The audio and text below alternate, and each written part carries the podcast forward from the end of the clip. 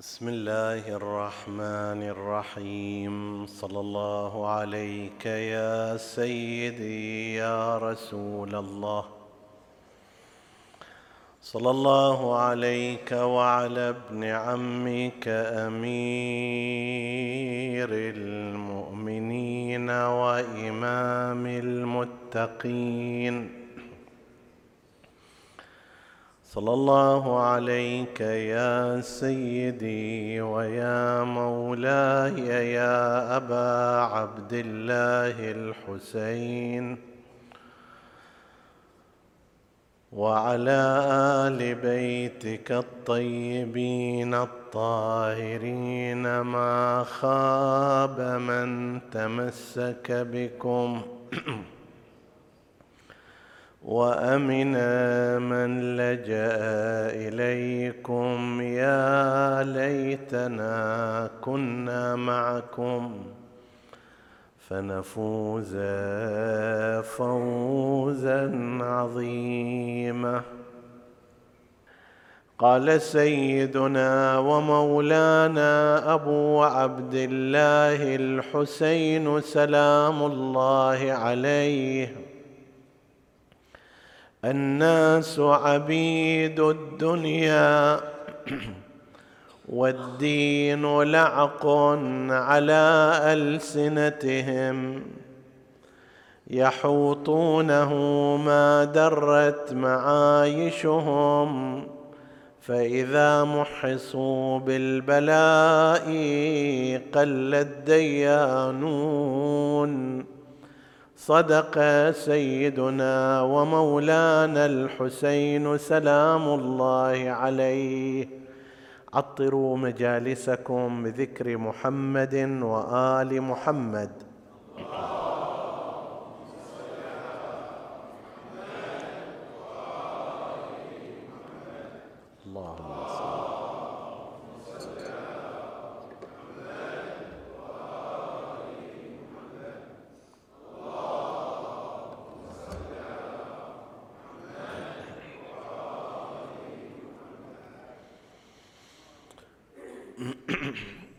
حديثنا هذا هذه الليلة يتناول شيئا في ظلال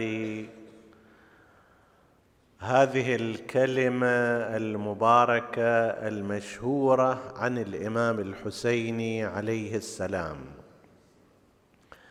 الناس عبيد الدنيا والدين لعق على ألسنتهم يحوطونه ما درت معايشهم. العلاقة بين العبد وبين سيده ومالكه هي علاقة الطاعة والاتباع. فإذا صار أحد عبدا لأحد فإن العلاقة قريبة المتصورة هي علاقة الطاعة والانقياد من جهة العبد لجهة السيد.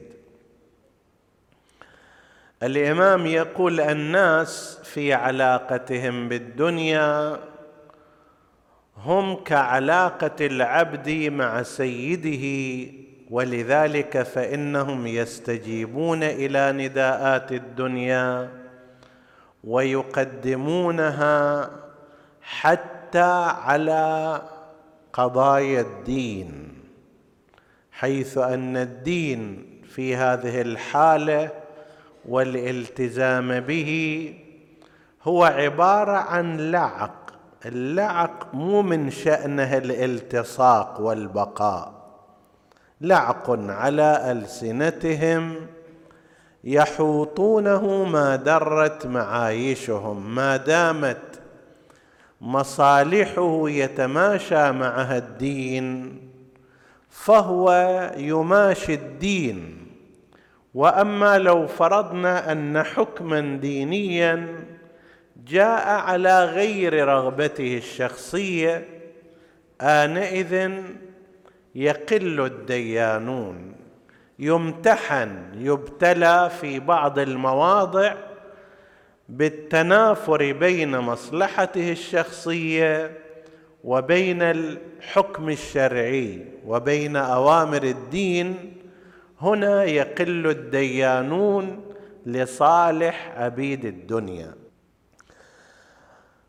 أول ما يمكن أن يبحث في هذه الكلمة كيف عمم الإمام عليه السلام الأمر لكل الناس مع أننا نجد في الناس من هم من أنصاره الذين مدحهم ذلك المدح هؤلاء من الناس. نجد من الناس أيضا من هم من الطائعين الذين يجعلون الدين قيمة عليا ولا يتخطون أوامره. فكيف قال الإمام عليه السلام الناس عبيد الدنيا؟ مفروض مثلا بناء على هالسؤال أن يقول بعض الناس من الناس من يكون عبيد الدنيا. ليش هذا التعميم؟ هذا واحد من الأمور الأمر الآخر بعض النماذج والأمثلة التي يتحقق فيها التعارض بين أوامر الدين وبين طالبات الدنيا. بالنسبة إلى السؤال الأول كيف عمم الحسين عليه السلام هذا الأمر لعامة الناس مع وجود أشخاص ليسوا عبيدا للدنيا بل ملتزمون بالدين. يمكن الإجابة عليه بعدة أجوبة. الجواب الأول أن كل كلام ينبغي أن ينظر فيه إلى القرائن المقامية الحافة به. يعني شنو؟ يعني أن أحيانا المتكلم يقول كلاما لا ينبغي أن يفهم خارج سياقه خارج بيئته. مثلا أنت عازم الك جماعة إلى منزلك لنفترض خمسين شخص. بعد نصف ساعة يجي ابنك يقول لك الناس إجوا. الناس إجوا. فأنت تقول يلا قوموا توكلوا على الله تفضلوا إلى الغذاء. هنا لما يقول الناس إجوا ما مقصود كل الناس في كل البلده أو في كل العالم وإنما المقصود منه الناس الذين دعوتهم إلى المائدة. هذا من وين عرفنا؟ يقولون من قرينة المقام. إنك أنت داعي جماعة وتنتظرهم وضمن هذا الظرف يجي هذا ابنك يقول لك الناس اجوا وصلوا فأنت تفهم أنه مو كل أهل القرية وإنما هم الجماعة المدعوون الناس المدعوون. فلا بد في كل كلام أن ينظر هل هناك له قرائن مقامية تؤطره في ذلك المكان أو مكو هنا لما نجي إلى هذه القضية نلاحظ أن إمامنا الحسين عليه السلام قال هذا الكلام في موضعين. الموضع الأول عندما التقى به الفرزدق ابن غالب والإمام الحسين خارج من مكة يوم الثامن باتجاه العراق. الفرزدق جاي باتجاه مكة مع أمه كما قالوا للحج. فسأله الحسين كيف تركت الناس من خلفك؟ فقال أما أشراف الناس يعني في الكوفة أما أشراف مو يعني الشرفاء وإنما المقصود شخصيات الاجتماعية رؤساء القبائل. أما أشراف الناس فقد عظمت رشوتهم وملئت غرائرهم. يعني هذول السلطة الأموية أعطتهم أموال كبيرة بمثابة الرشوة لكسب موقفهم وملئت غرائرهم أكياس المال مالتهم متروسة. فهم عليك. اشتروا موقفهم. وأما عامة الناس فقلوبهم معك وسيوفهم عليك. عندها قال الحسين عليه السلام الناس عبيد الدنيا والدين لعق على ألسنتهم. فهذا الكلام ضمن هذا الظرف يعين أن الإمام عليه السلام ناظر إلى هالجماعة اللي نتحدث عنهم هذول اللي عظمت رشوتهم. هذول اللي بلا موقف وينتظرون العطاء والجزاء من السلطة. هؤلاء عبيد الدنيا. وأما مثلا أنصاره الذين كانوا معه فهم وإن كانوا من الناس إلا أنهم ليسوا عبيد الدنيا. فالقرينة هي يسمونها القرينة المقامية القرينة الحالية على أن مقصود الإمام عليه السلام ليس عاما وشاملا لكل زمان ومكان أو لكل الناس وإنما لفئة معينة مخصوصة. ومن هذا القبيل أمثلة كثيرة مما قاله المعصومون وقاله سيدنا رسول الله صلى الله عليه وآله.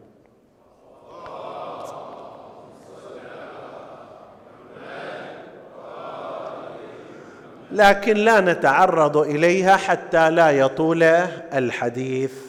هذا جواب الجواب الآخر أنه لا من الممكن أن يكون هذا الكلام كلاما عاما ولكن تحصل له فيما بعد استثناءات. مثل أن القرآن الكريم يقول وكان الإنسان أكثر شيء جدلا.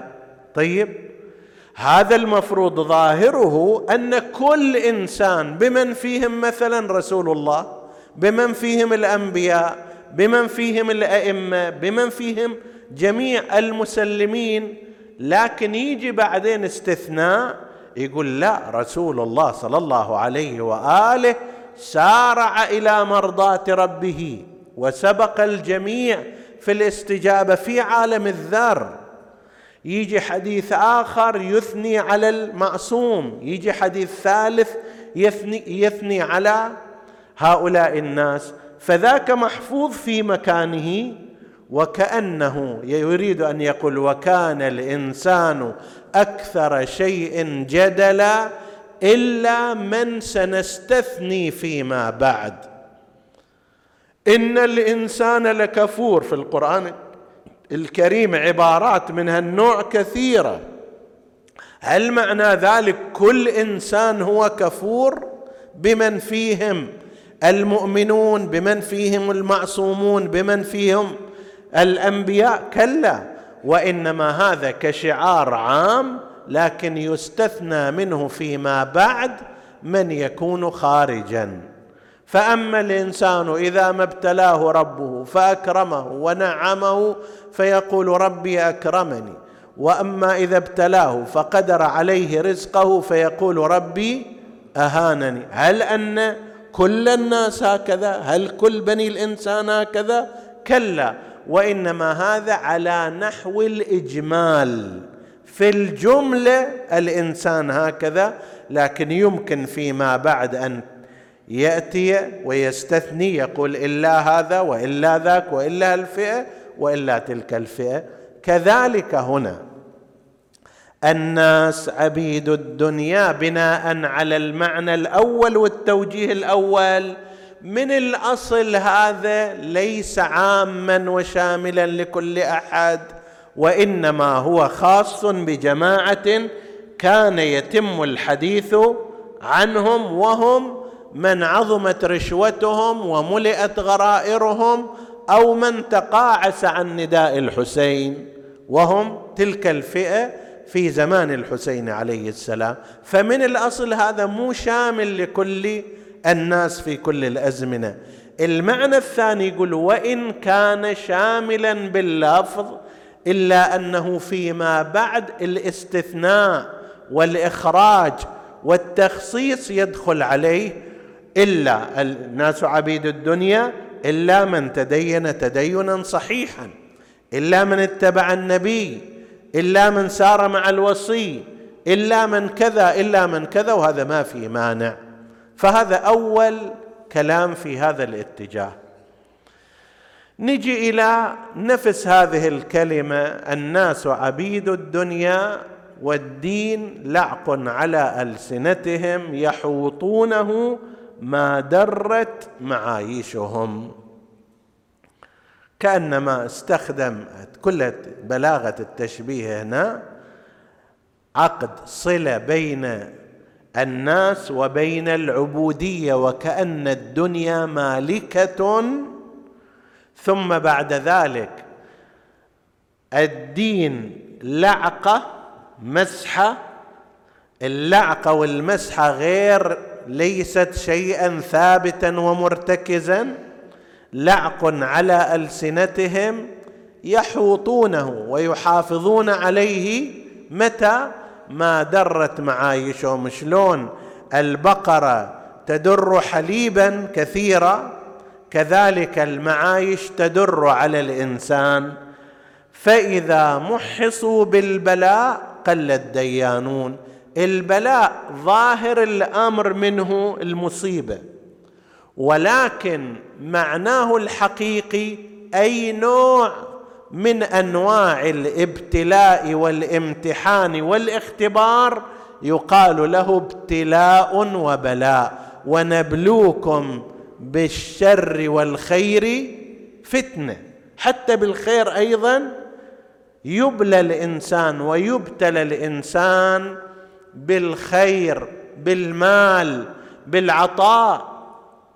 كما يبتلى أيضا بالمرض الشر. يبتلى بالمصائب يبتلى أيضا بالعطاءات. فبلاء مو معناه مصيبة ونكبة دائما وإنما البلاء هو عبارة عن امتحان اختبار. لكن غالبا ما كان الناس ينظرون إلى البلاء على أنه المصائب والنكبات. لكن أصل معناه في اللغة وفي استخدامات المعصومين هو شيء أعم. فإذا محصوا بالبلاء اختبروا في موقف من المواقف قل الديانون. هناك يتبين أصحاب الدعوة من أصحاب الحقيقة. خلينا نورد بعض الأمثلة الاجتماعية من الابتلاء التي قد يفوز فيها إنسان ويخسر فيها إنسان. أهل الدنيا يسقطون وأهل الإيمان والخير ينجحون. واحد من الامتحانات عندما يكون هناك خيار تجاوز الأحكام الشرعية للحصول على المال. هذا من الامتحانات غير السهلة. يتجاذب فيها تتجاذب فيها قوتان متعارضتان. قوة الإيمان والتدين والاحتراز وقوة الرغبة في المال وعبودية الدنيا. مثال ذلك واحد. زيد من الناس توفي وترك وصية. جاء الأبناء الوصي افترض فلان من أبنائه وين الوصية؟ قال أبونا ما ترك وصية أو انها ضائعة. كيف إلى عهد قريب قرأناها وكان يحافظ عليها ويؤكد عليها؟ كيف ضاعت؟ الجواب مو هنا. الجواب في أن هذه الوصية فيها تصرف في الثلث أنه مثلا ثلث مالي بعد وفاتي يكون في هذا الأمر الخيري عبادات إنفاقات أعمال صالحة أعمال خير. بس هذه إذا الوصية تنفذ معنى ذلك ثلاثين في المئة ثلاثة وثلاثين في المئة يروح علي أنا الوصي ونحن الورثة. إذا ثلاثة ملايين خلف والدنا يعني مليون إحنا ننحرم منه؟ ما يصير. فإذا ماذا نصنع؟ نضيع الوصية. الوصية ضاعت. ما موجودة. تلفت. ما حد شافها. دورنا ما موجودة. فما دام ماكو وصية لا نعرف عنه أنه أوصى. نقسم في ما بين الورثة كل المبلغ. هنا يبتلى الإنسان. نبلوكم بالخير والشر فتنة. هذا من الابتلاءات بالخير يعني بالمال. هنا من جهة الإنسان يدري أنه فمن بدله بعدما سمع فإنما إثمه على الذين يبدلونه. ولا يحل لهذا الوصي ولا لباقي الورثة أن يأخذوا ما زاد على الثلثين أو أن يتصرفوا فيه حتى لو لم يعلموا جهات صرفه. إحنا ندري عنده وصية وعنده وصية بالثلث. حتى لو ما ندري كيف نصرفها هل هي في حج وعمرة أو هي في زيارة أو هي في نفقات اجتماعية أو فقراء أو تبليغية أو مساجد أو كذا يقول لك الشرع هنا لا تستطيع انت تتصرف في هذا المال لنفسك.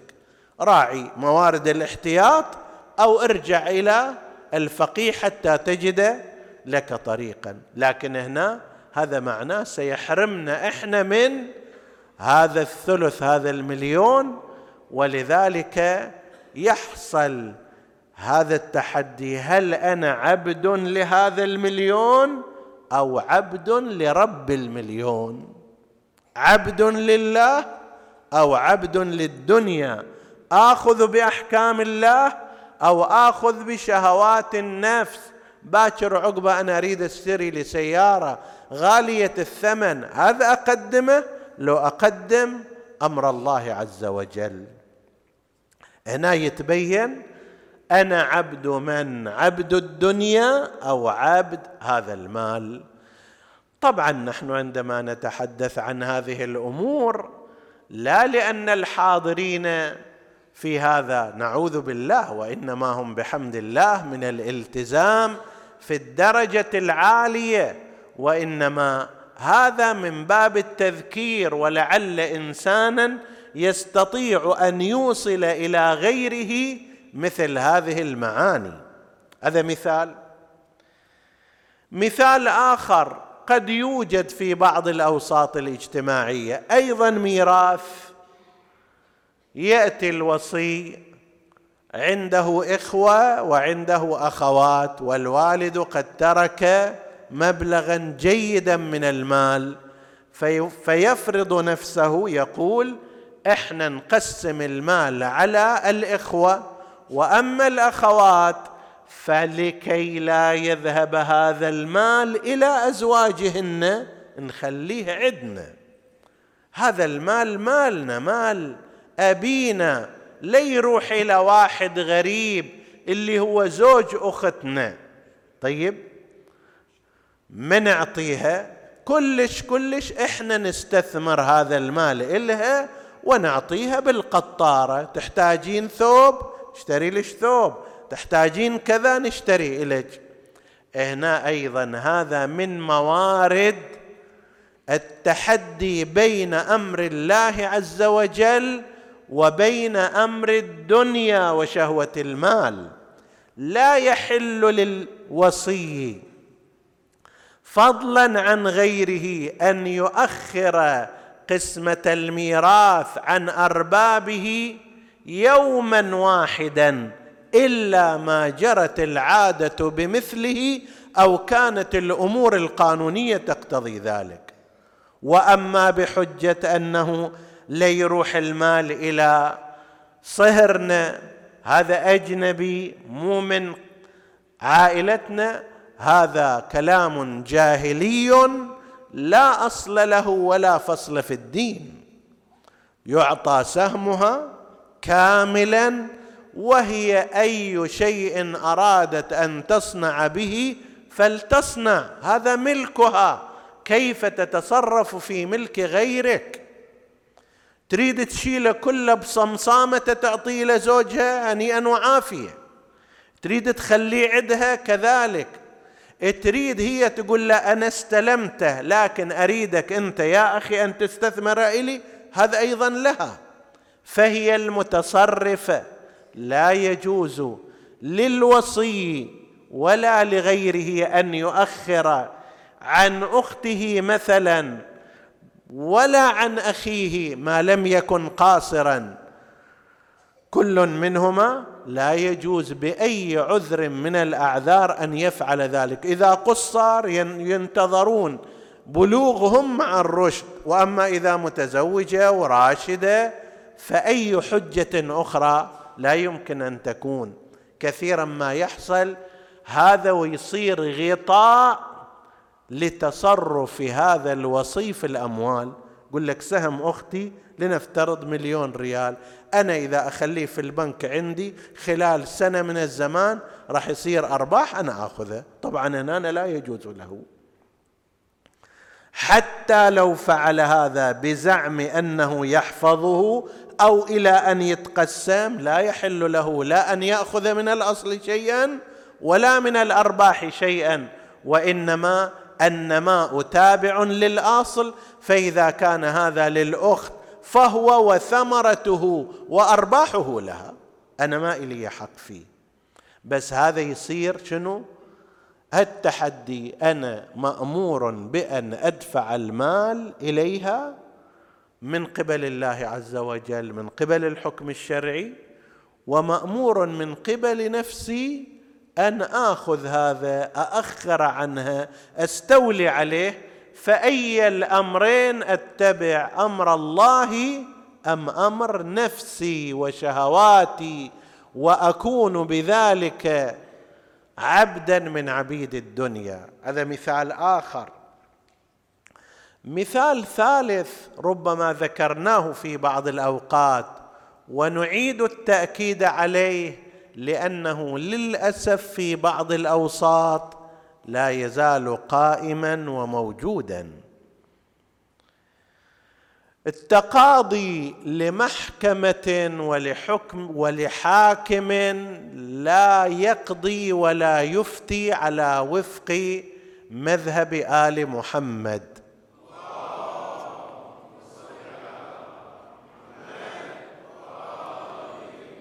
سواء للحصول على المال من الميراث أو للحصول على المال من خلال الطلاق الخلعي.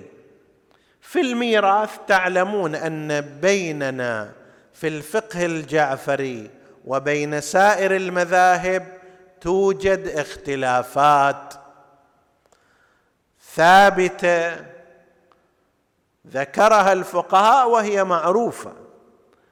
منها اللي هو مسألة ابتلائية أن الزوجة في فقه الإمامية لا ترث من الأرض وإنما ترث مما على الأرض من البناء والشجر وما شابه ذلك. فلو أن إنسانا مثلا توفي وعنده مخطط أرض بائرة ما فيها لا نخل ولا بناء. الزوجه هنا بناء على الرأي المشهور عند فقهاء الإمامية لا ترث من هذه الأرض.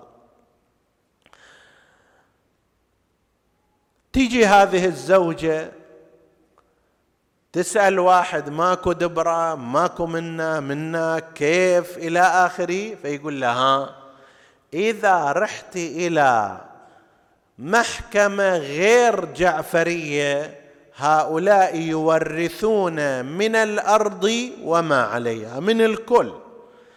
هم الأرض يعطوك ثمنها وما عليها من البناء والزرع أيضا يعطوك الثمن. تقول لك نعم ممتاز. هذا اذا إذا مخطط لنفترض مئة ألف متر مربع ثمنها ذاك المقدار يطلع شيء كثير.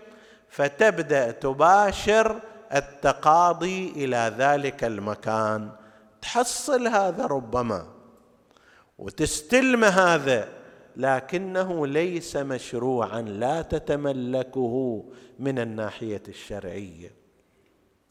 هنا يتنازع وياها بين متبع لأمركم يخاطب الأئمة عليهم السلام وهذا يقتضي أن ما تروح تأخذ هذا وإلا متبع لأمركم شنو؟ عامل بأمركم شنو؟ طيب.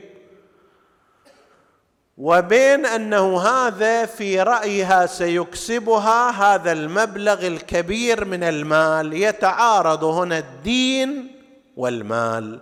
الحكم الشرعي وتحصيل مبالغ إضافية. عبودية الدنيا وعبودية الله عز وجل أي الأمرين تروح وراءه. هنا هذا مقياس ويتبين فيه فإذا محصوا بالبلاء شنو قل الديانون؟ هل هي من القلة أو هي من الكثرة التي لا تتدين؟ ومثل ذلك وهو للأسف الشديد أمر شائع. ولو مو بذاك الشيوع العظيم ولكن بعض الأشياء القليل منها كثير. الآن شخاط وكبريت قليل ولكن يحرق بلد. النار قليلها كثير بعض الأشياء مثل هذه المخالفات قليلها كثير.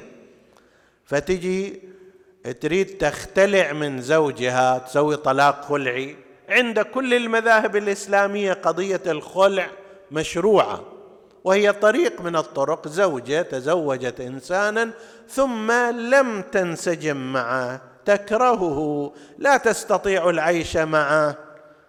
الشرع قال لها أكو عندك طريق ان تطلبي منه الطلاق ولكن في مقابل هذا تعوضيه بما بذل من مهر من ضيافة الك إلى أهلك إلى ما أدري الناس اللي اجوا هذا على هالزواج بذل دم قلبه حسب التعبير إلى أن جمع لها المئة ألف ريال. بعد شهر أنت تقولي لا أنا أكرهك وما أحبك وما أقدر أعيش وياك. شو يسوي؟ هم من جديد لازم يبدأ المشوار والموال. طيب فأنت إذا إذا تريدي هكذا ادفعي له ما صرف. الفقه الجعفري يقول للزوج الحق أن يتقاضى مثل هذا المبلغ. هداياه لها ما صرفه عليها على حفلتها غير ذلك. ما تريدين هذا؟ ما تقدري عليه؟ واصل المشوار الحياتي والزوجي. ليش أنا أخسر كل هذه المصاريف؟ لأنه أنت ما يعجبش أستمر وياك. ولا سيما إذا كان في بعض الحالات بتحريض. تحريض بعض الآباء تحريض بعض الأمهات تحريض بعض الأخوات تحريض بعض الصديقات. شنو من الزوجة هذا؟ ما يسوى كذا وكذا منش طيب عند الإمامية يقدر يطلب منها هذه المقادير. عند غير الإمامية يقول لا المهر اللي أعطيتها وياه بس. زين المهر أنا أعطيته خمسة وعشرين ألف بس الصرف مالي مئتين وخمسين ألف. طيب في بعض الأماكن ضمن بعض الظروف وين كنا ندعو إلى تخفيض النفقات بس تختلف من أسرة إلى أسرة ومن شخصية إلى شخصية. أنا صرفت أضعاف هذا المبلغ. بعض المذاهب الأخرى تقول لا ما إلك غير هذا المهر اللي دفعته أخذه ومع السلامة. عندنا هذا غير مشروع ولو أن امرأة ذهبت إلى قاض غير إمامي فحكم لها بهذا النحو وطلقها بناء على ذلك. من غير رضا الزوج بهذا الباذل لم يكن هذا الطلاق مشروعا لأنه لا تتوفر فيه الشروط. هذا كل فقهاءنا يقولونه هي هم تقول أنا شو يخصني؟ محكمة هذه أعطوني ورقة رسمية مكتوب فيها مطلقة وباكر عقبة أيضا بعد العدة أروح أتزوج.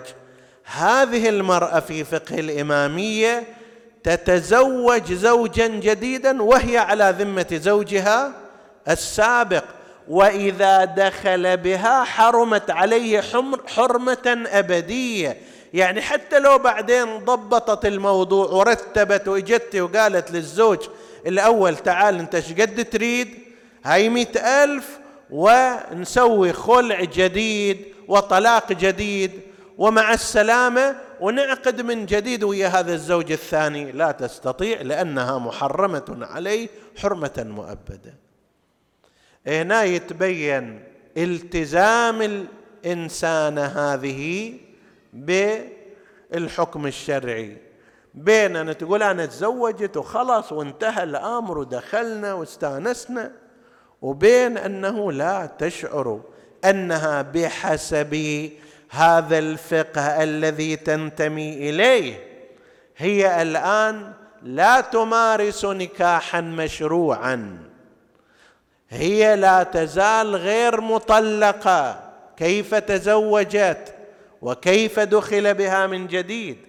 هنا يتبين أنا أقدم حتى أختصر النفقات اللي أدفعها أنا الزوجة بدل ما أدفع المية مثلا لا أريد أدفع الخمسة وعشرين. ما عندي مشكلة ان أتجاوز الحكم الشرعي وما يقول به فقه أهل البيت سلام الله عليهم. هنا فإذا محصوا بالبلاء والامتحان قل الديانون وعلى هذا فقس ما سواه. أحيانا الابتلاء يكون في مخالفة الحكم الشرعي للحصول على المال. أحيانا يكون مخالف مخالفة لواجب من الواجبات من الناحية العملية مثل الكذب للوصول إلى المال. وله أنحاء متعددة أن الإنسان إذا كان يصدق مثلا لن يحصل على هذا المال. إذا يكذب راح يحصل على هالمال. إذا كان يدرس الدراسة الطبيعية وتحتاج لها مثلا خمس سنوات وجهد وغير ذلك بعد الثانوية وربما يتغرب في أماكن. هاي تطول الشغلة. بدل هذا شنو؟ اتفق ويا معهد على الإنترنت أي مع جامعة على الإنترنت يسوي لي شهادة مزورة في مقابل مبلغ من المال وأجي أتوظف بناء على هذه الشهادة المزورة. تزوير نحو من أنحاء الكذب الذي يكتسب به المال من غير حله وهي طامة من الطامات في بلادنا المسلمة. أحد الدكاترة قبل مدة من الزمان اراد يتبع هذا الموضوع موضوع الشهادات المزورة وما يرتبط بها فجاب إحصائيات عجيبة وغريبة. من الإحصائيات قال يوجد حوالي سبعة آلاف ممن قدام اسمهم حرف دال هذول ما درسوا ولا تعلموا. بعضهم سباك. بس يجي يحصل إلى عبر الإنترنت شهادة استشاري باطنية. تعال تفضل هذا السباك يشتغل فيك باعتباره استشاري باطنية. كم العدد؟ سبعة آلاف. طبعا مو كلهم سباكين هذولا. العدد من الشهادات المزورة يتحدث عن سبعة آلاف شهادة مزورة على هذا المستوى. يقولون في حملة واحدة طبعا لما أنت تجي وتسلمه بدنك وتسلمه ابنك في مثلها إذا كان يعمل في المستشفيات شنو راح يصير يعني؟ تفكر وش النتائج. في حملة واحدة يقول هذا صاحب هذا المشروع في حملة واحدة صار تفتيش وجدوا 712 واحد عنده شهادة هندسة وهو لم يدرس درس واحد في الهندسة. طيب وهو موظف في أماكن مفصلة ويأخذ راتبا بذلك المقدار. وانت تصور إذا هذا مهندس على أساس معماري وإجا صمم بيتك في مقابل مبلغ وقدره. طيب وهذا لا يتوفر على أي نحو من أنحاء المعرفة الهندسية والعلم بهذه القضية. زين. هذا من أخذ المال بالكذب وهو غير سائغ غير الأضرار اللي تترتب على المجتمع وعلى الناس. لا أصل أن تأخذ هذا المقدار من المال بناء على أنك عندك هذه الشهادة الكذائية وهي ليست عندك هذا الشيء غير جائز شرعا. مو سائغ شرعا هذا أنه أنا أجي بالكذب أسوي لي شهادة وآخذ راتب بذلك المقدار وأنا لست من أهلها وليس عندي خبرتها. دون ذلك أيضا هذه الإجازات المرضية غير الصحيحة. أنا أروح إلى شركة مالتي مؤسسه أتفق يا دكتور أو مستشفى أو غير ذلك أنه أنا عندي انفلونزا حادة وعندي نزلة معوية وما أخلي مرض إلا خليته طيب حتى يعطيني أسبوعين استراحة وعلاج وإلى آخره ويكتب إلي شنو؟ إجازة مرضية سكليف يسمونها. زين. ثم بعد ذلك أنا أريد أحصل إجازة خل أحصل إجازة بس لا يجوز لي أن أستلم راتبا في هذه الفترة. نعم لو استلمت لو ما استلمت راتب إن شاء الله أعطل شهر. فقط هو قضية أنه أنا لم أقل الصدق. أما أخذت أموال من غير حلها ومحلها هذا ما سويته؟ ما أخذت فلوس. وأما إذا أخذت مالا في مقابل ذلك لأن هذا اللي يريد يأخذ إجازة ما يريد يأخذ حتى بس يقعد يرتاح وإنما هو يرتاح ويستلم الأموال. فهذا لا يجوز شرعا ويجب عليه إرجاع ذلك المال إلى ذلك المالك للشركة. إلى الجهة التي أعطته. وحتى لا واحد يروح زايد في تفاصيل علمية اقلب المعادلة وسوي نفسك مكان صاحب الشركة وصاحب الشركة مكانك أنت كعامل بس. يعني خلي نفسك مكان صاحب الشركة وهذا جاي ليس مريضا ولا يحتاج إلى إجازة ولا استراحة واسبوعين قاعد في البيت ثم ياخذ منك نصف الراتب. أسبوعين نصف راتب هذا الشهر. هل تقبل بذلك إذا كنت صاحب هذه الشركة؟ قطعا لا تقبل. هذا غير مشروع. هنا يتعارض أمر الدين وحب المال. عبادة الله وعبادة الدنيا والدرهم والدينار. هل يكون الإنسان من الديانين القلة أو يكون من غيرهم من الكثرة؟ مثل ذلك أيضا الشكاوى الكيدية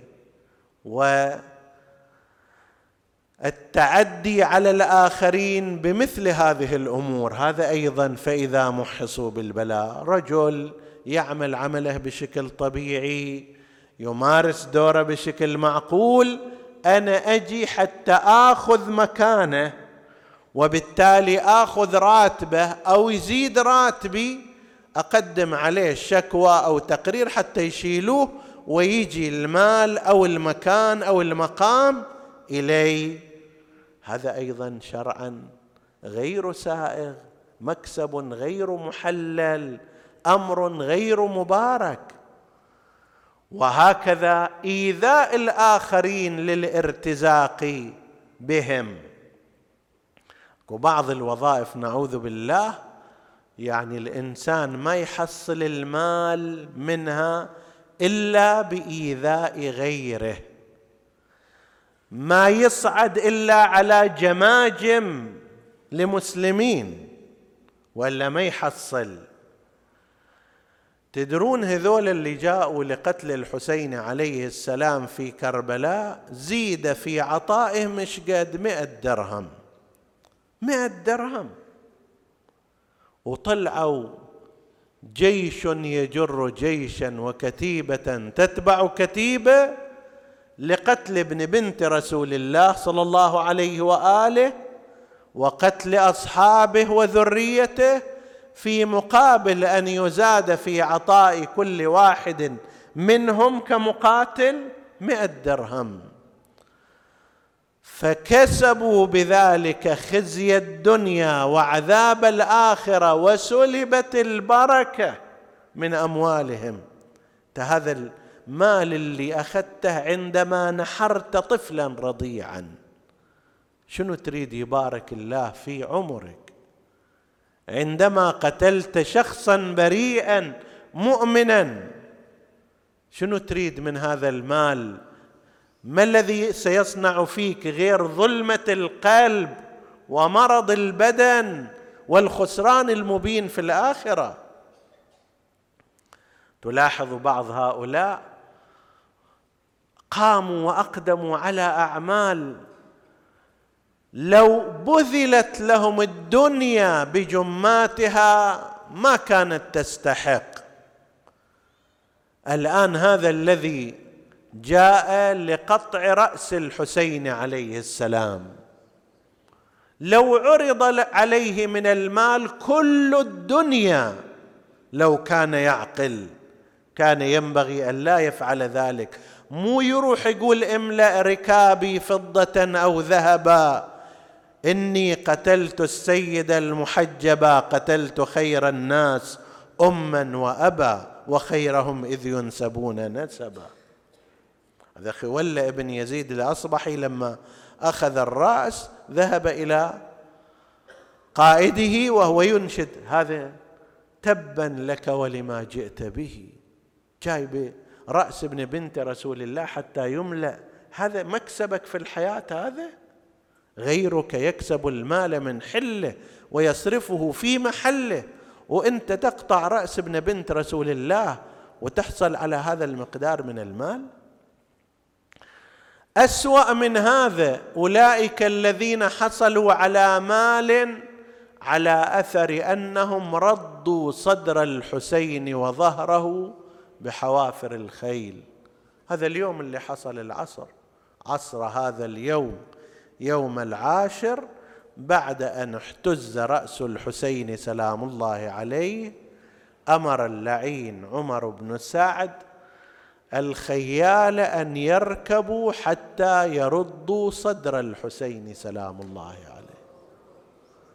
فرد ذلك الصدر الذي طالما كان رسول الله يشبعه لثما وتقبيلا يضع صدره على صدره يضمه إليه. هذا الآن يصير تحت حوافر الخيل. شقد وزن الخيل هذه لما تدوس على عظام المولى أبي عبد الله. تصور. ساعد الله قلب العقيلة زينب وهي تنظر إلى هذا المشهد. سيدتي إحنا نسمع سماع مع ذلك تذوب قلوبنا.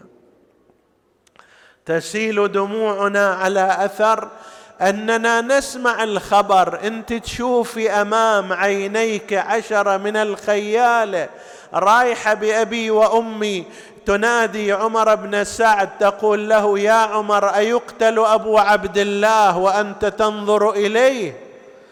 يعني خلي أحد يجهزه خلي أحد يدفنه الجواب مالها أن يأمر هؤلاء الخياله لكي تصعد وتنزل على صدر أبي عبد الله الحسين. خويا كان صار الصار عطشان الكفر ذبحوك. ليش على الترب عاري؟ ليش بجفن ما لفوك؟ رد صدر الحسين سلام الله عليه. أمام عينيها بكت ما شاءت من البكاء. تألمت نادت جدها رسول الله صلى الله عليه وآله. أباها أمير المؤمنين عليه السلام. لم يحصل أن استجيب لها النداء. هذه أم المصائب. جبل الصبر بأبي وأمي. يا ليت انتهى المشهد عند هذا. وإنما عندما نادى عمر بن سعد علي بالنار لأحرق بيوت الظالمين. فجاءوا بقبس أشعله أحدهم في طرف الخيمة فالتهبت النار. عشرات من النساء عشرات من الأطفال من اليتيمات من الثاكلات. هذه فقدت أباها تلك فقدت ابنها هذه فقدت زوجها. والآن فوق هذا النار تشتعل. لو حصل أي خطأ لو تعثرت بعضهن على بعض من الممكن أن كانت تحرق هذه النساء والأطفال في داخل الخيام. لولا أن مولانا زين العابدين وقد جاءت إليه زينب فزع مرعوبه يا ابن أخي حجة الله ماذا نصنع؟ قال لها فروا على وجوهكم. فروا على وجوهكن في البيداء فررن بنات رسول الله وهن ينادين ومحمدا وعليا وحسينا يفترن خوات حسين من خيمة لعد خيمة ينخن وين راح وين ما ظل بالعرب شيمه وكل خيمة تشب بنار قام ضربا الهيمة. تفرقت النساء والأطفال واليتيمات يمينا شمالا إلى أن حل قريب الليل وزينب تتفقد الأطفال. تتفقد النساء وتجيبهم من كل كتر. رباب عزيزة الحسين أم عبد الله الرضيع أين أنت يا رباب؟ تدور عليها وإذا هي في ناحية كأنها تذكرت وليدها الرضيع. قالت صدري أوجعني ثدياي درتا علي. أين ولدي الرضيع؟ أريد أن أرضع. جاءت بها إلى مكان. بعد ما احترقت الخيام واحد. من أولئك قال لعمر بن سعد الآن صار الليل. ما تريدهم يباتون؟ هؤلاء تريدهم يباتون. في العراء لا أقل خلي لهم ولو خيمة واحدة تجمعهن. جمعتهن زينب في تلك الخيمة وانحدرت إلى وسط المعركة. وين رايحه يا زينب؟ رايحه تستلهم من أخيها الصابر رايحه تشتكي له حالها. يقيمها الألم ويقعدها تتعثر بالقتلى إلى أن وصلت إلى جنازة. شلون جنازة عاد؟ بلا رايات قد طحنت أضلاعها طحنا بحوافر الخيل. بعض الأصابع مقطوعة. هذا السهم المثلث لا يزال فيها نابت ولعل هذا هو الذي عرفها عليه. هل جملة من المآسي هالجمله من الآلام لعلها هي التي عرفتها على جثة الحسين وجنازته ولعلها شمت فيها رائحة أمها الزهراء عليها السلام؟ وضعت يديها تحت ذلك الجسد كما يقول الشيخ النقدي. يعني مو من جهة رفعته لأن إذا ترفع من جهة يتهتك الجانب الآخر. رفعتها بجماع يديها من تحت الظهر وقالت اللهم تقبل هذا القربان من آل محمد. آه وسجى الليل والرجال ضحايا والنساء المخدرات ذهول واليتامى تشرد وضياع والثكالى مدامع وعويل وزنود قست عليها سياط وجسوم يضري بها التمثيل.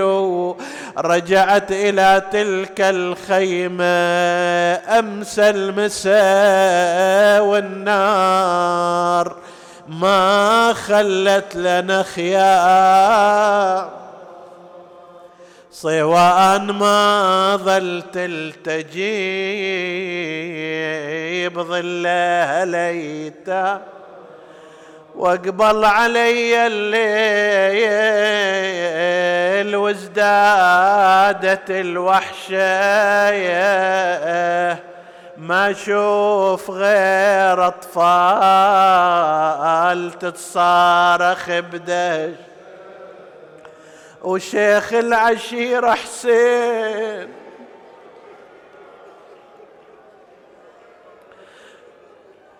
إلى هالوقت وإلى يوم غد وإلى اليوم الثالث سيبقى هكذا.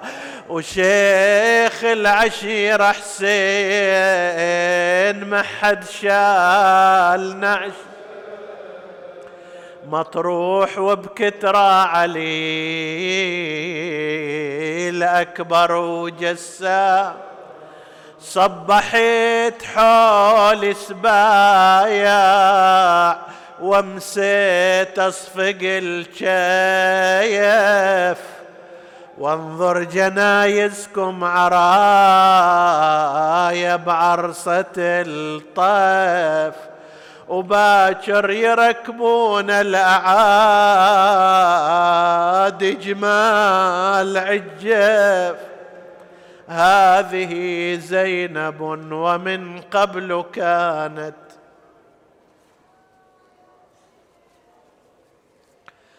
بفنا دارها تحط الرحال.